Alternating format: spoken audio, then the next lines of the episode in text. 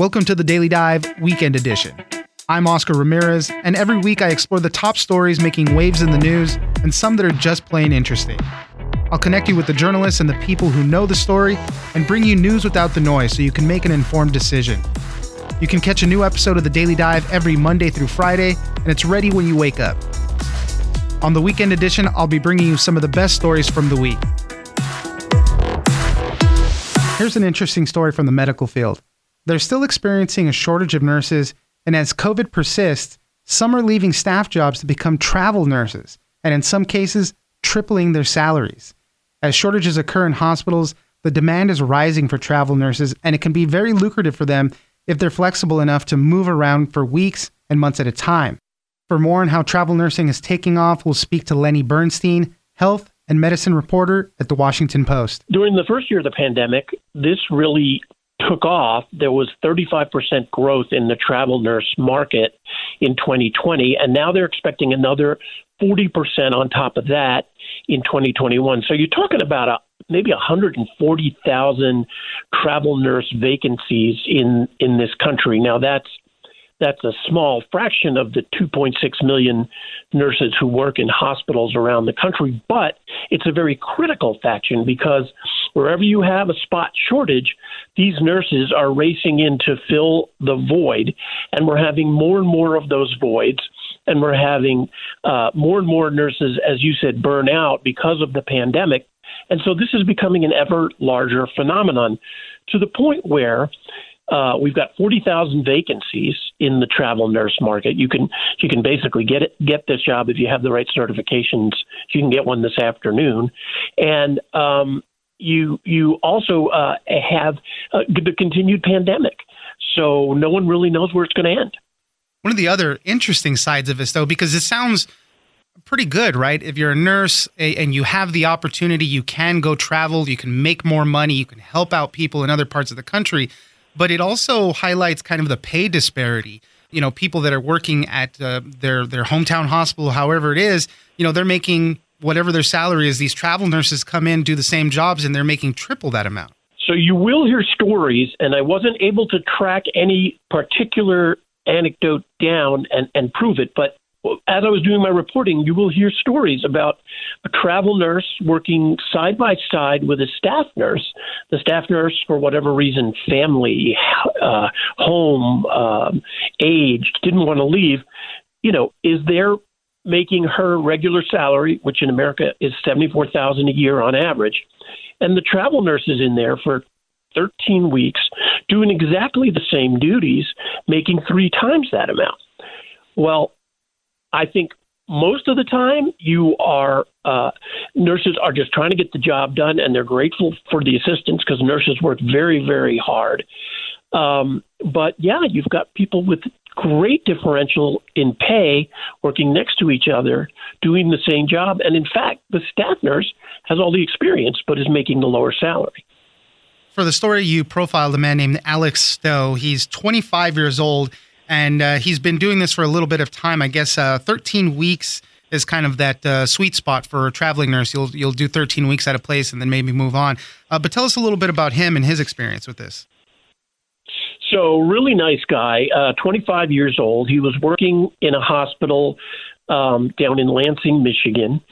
Um, he had been in the ICU for a few years, so he knew he had those skills uh, which are highly in demand with the number of people who end up in intensive care with with COVID.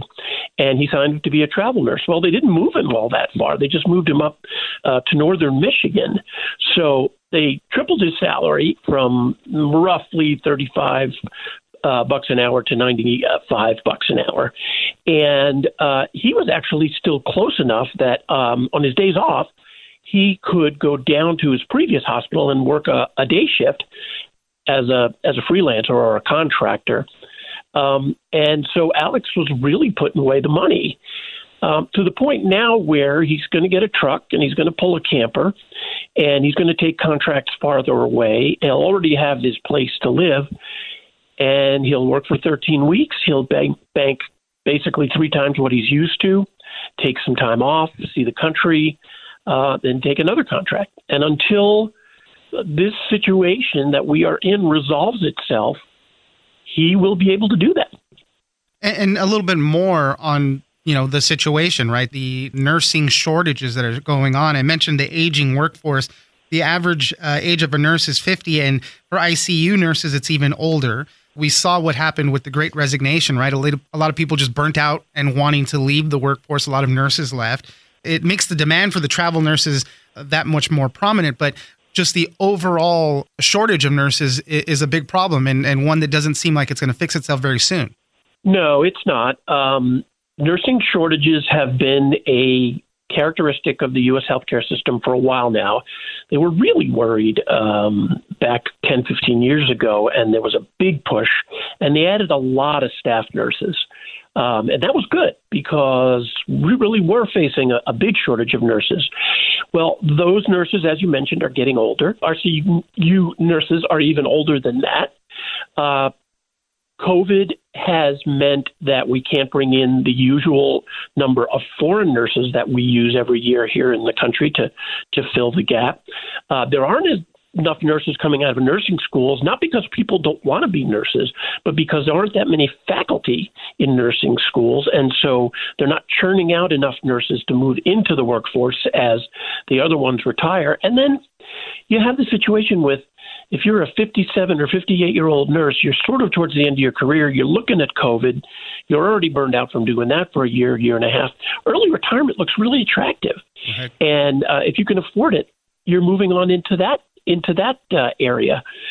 So there's just a number of things going on right now that are all contributing to this acute shortage of nurses, this acute short term shortage of nurses. And law of supply and demand when you've got an acute shortage, somebody is going to pay to fill that gap. Lenny Bernstein, health and medicine reporter at the Washington Post. Thank you very much for joining us. Well, thank you for having me. Finally, for this week, a story about the cryptocurrency market. Decentralized finance, also known as DeFi, is a fast growing market that is worth over $100 billion. With no regulation, it's like the Wild West where anyone can mint a new cryptocurrency coin and pull a scam relatively easily. Enter the Rug Seekers, a group of crypto vigilantes hunting the markets for scams. After being burned by a rug pull scam and not wanting others to fall for the same schemes, Robert Browning and his team examined source code, crypto wallets, and price charts for red flags that could indicate fraud. For more on all this, we'll speak to Misyrlena Egkolfopoulou, reporter at Bloomberg News. What we're seeing is an explosion of these so-called meme coins. And, you know, it all sort of started with the main meme coin, which is Dogecoin. That was the coin that really made rounds earlier this year with a lot of investors putting money early into it and seeing some massive returns. And what Dogecoin basically created was this trend of, you know, meme tokens in the DeFi space that promise returns in some cases tenfold or twentyfold for investors that are able to make the correct decision and put their money in a meme coin that will be pumped in a way enough where they can, you know, get a good investment out of it. And so I think that this is why you've seen so much interest from the investor point of view because there's so much volatility in these meme coins. And so if you are looking to make a quick buck, this is definitely the space that you're looking into. But then for scammers, this place is completely unregulated. And so just as you mentioned, people can basically create their own coins. It's very easy. You basically just need to pull together a source code and just copy and paste that code for any coin that you want to create in that space. And so I think that it's given a lot of leeway for scammers to really create coins that promise to give investors return or promise to have a certain utility. But what they end up doing is basically getting investors to pour in money, and then the creators behind it will pull all of that liquidity out of the coin. That's known as a rug pull, and they'll leave the investors that put money into it sort of hanging. Yeah, and for you know the investors, the attraction is there, right? You can buy a bunch of tokens for fractions of a penny, pretty much. A lot of times, get a bunch of these tokens. You know, if you get out at the right time, as more people are putting money into it, yeah, you can make some money. But as you mentioned, a lot of times these rug pull scams, all the liquidity falls out of it, and then you're left with worthless tokens. All the money you put in there is gone at that point. So this is where a lot of these scams are happening. And for your story, you profiled a man named Robert Browning. So he runs a group called Rug Seekers, who basically investigate new meme coins, new coins that are out there, follow some of the breadcrumbs and see if they're actually legitimate. And in the story, he was uh, investigating a new coin called We Save Moon. Uh, and it ended up being kind of a scam, but he was in their Telegram chat group trying to pump them for information. They banned him. Uh, it was all played out pretty interesting. So tell us about that.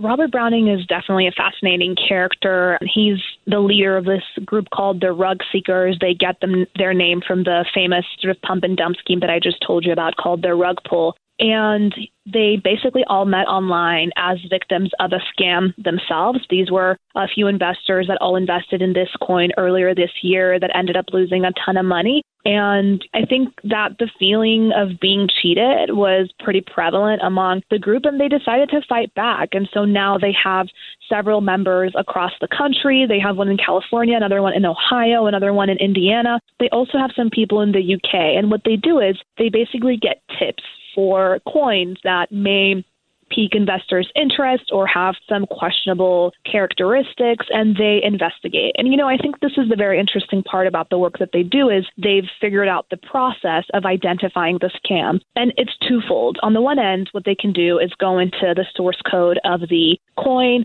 and, you know, a lot of the times these scammers will basically copy and paste the same scam code from coin to coin and keep moving on. So it's easy for them to identify any red flags when they look at the source code after doing it enough times. Then they might look at the wallets uh, and the wallet addresses that are available in really any website that features the coin and they'll try to figure out where the money is going, where the money is coming from, and see if they can figure anything out there. But the last thing that they do, which is mostly the most effective one, is go into the Telegram groups where these creators of coins talk to their investors. And that is when you can really sort of weed out the scammers because what these rug seekers do is they ask very straightforward questions that, you know, someone would assume would be a given when it comes to a coin that's legit. For example, are the creators of the coin making their identity public? If they're not, that's a really big red flag because they're not willing to vouch for the coin they're creating right. themselves publicly. Another thing that they look at is whether the creators have locked the liquidity of the coin, which means they can't take any of the money in the liquidity pool out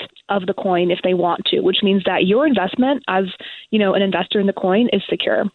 And another one that is, I guess, important, it should be the one of the first questions anybody asks, I think, is the coin's utility. You know, what does this coin do? Does it serve a purpose? Or can you buy things with it? And I know there's a lot of people getting into these crypto markets and buying these coins. You go to things like Bitcoin, which uh, people accept payments for, Ethereum, all these things. They do serve certain purposes. And some of these meme coins that flash up out of nowhere, I mean, what do they do? That's the first question I always think of when I'm considering any type of cryptocurrency.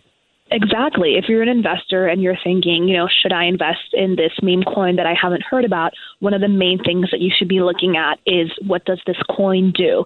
If the coin doesn't really do anything, then that's a, a bit of a red flag because it means that there's no sort of utility behind it and there's really no reason for that coin to exist other than just people backing it and sort of pumping it which ultimately, m- most often than not, goes south. If it does have a utility, then investors really should still continue to do their due diligence and try to figure out some of these other questions. Are the creators of the coin making their their identity public and have they locked in the liquidity of the coin and are there any rewards that come with owning some of this coin and there's different characteristics that each coin has and again like doing your research is, is sort of the, the main strategy here in terms of avoiding scams so back to Robert Browning. He he runs his operation, his part of it, from his basement in southern Indiana.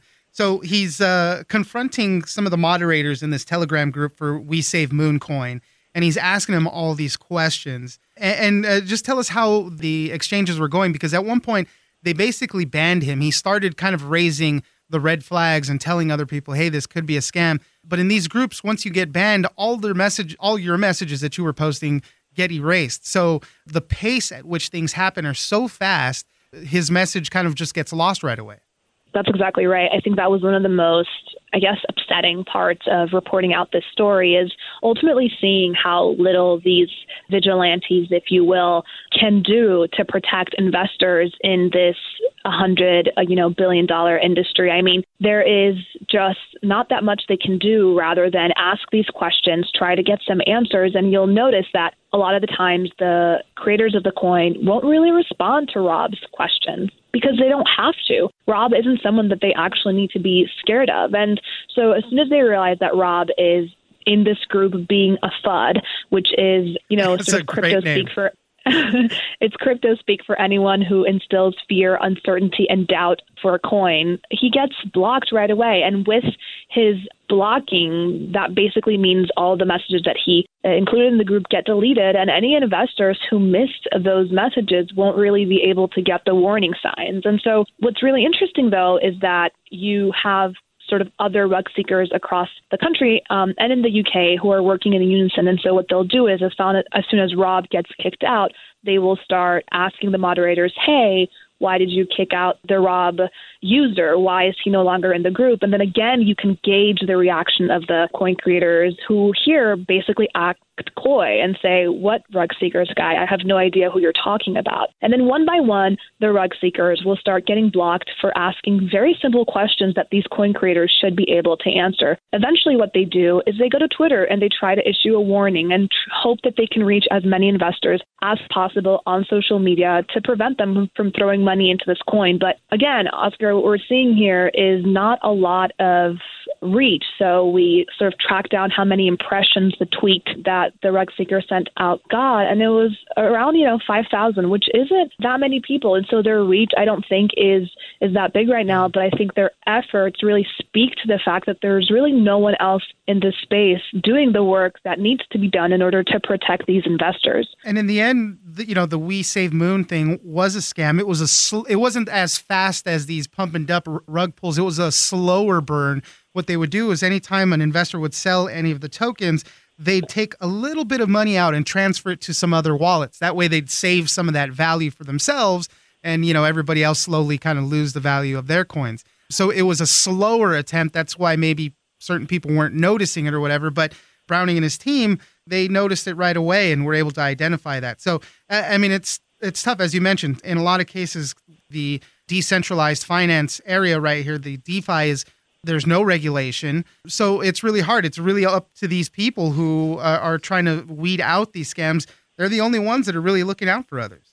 Exactly. You know, there's really no regulation from the SEC um, here right now. And I think what their work proves is that investors in the DeFi space are sort of on their own right now. There's no rules. Anyone can do whatever they want, and they call it the wild, wild west for, for that reason. And, you know, I think Rob is someone who explains that he's felt the gut feeling of being scammed out of money and and I think that you know that's a feeling that he couldn't forget and even myself being in the room with him as he was taking down these scammers I could feel the energy and I could tell you that it was very powerful to see these scammers sort of have all the leeway they want to take investors' money without having to explain themselves to anyone. And I think another very crucial part of this conversation is the amount of money involved. And so a lot of times, you know, people who spend money in these crypto coins, they'll spend not too much money by SEC standards, right? So it's not losing any investor as much money that would get the SEC to notice it and really sort of pursue any legal action because we're talking about a couple thousand dollars. But for right. specific individuals, those could be legitimate savings, you know, that they could see sort of go away over over the matter of a few minutes and i think that's where things can get really powerful definitely and you know this is where a lot of people are are making that entry point you know you look at things like bitcoin over $60,000, it's tough to play in that area. So a lot of people go to these other types of coins just to get started and make some money a little bit. So glad you highlighted Robert Browning and his team Rug Seekers. Misyrlena Egkolfopoulou, reporter at Bloomberg News. Thank you very much for joining us. Thank you, guys. That's it for this weekend. Be sure to check out the Daily Dive every Monday through Friday. Join us on social media at Daily Dive Pod on Twitter and Daily Dive Podcast on Facebook. Leave us a comment, give us a rating, and tell us the stories that you're interested in. Follow the Daily Dive on iHeartRadio or subscribe wherever you get your podcast. This episode of the Daily Dive has been engineered by Tony Sorrentino. I'm Oscar Ramirez in Los Angeles, and this was your Daily Dive Weekend Edition.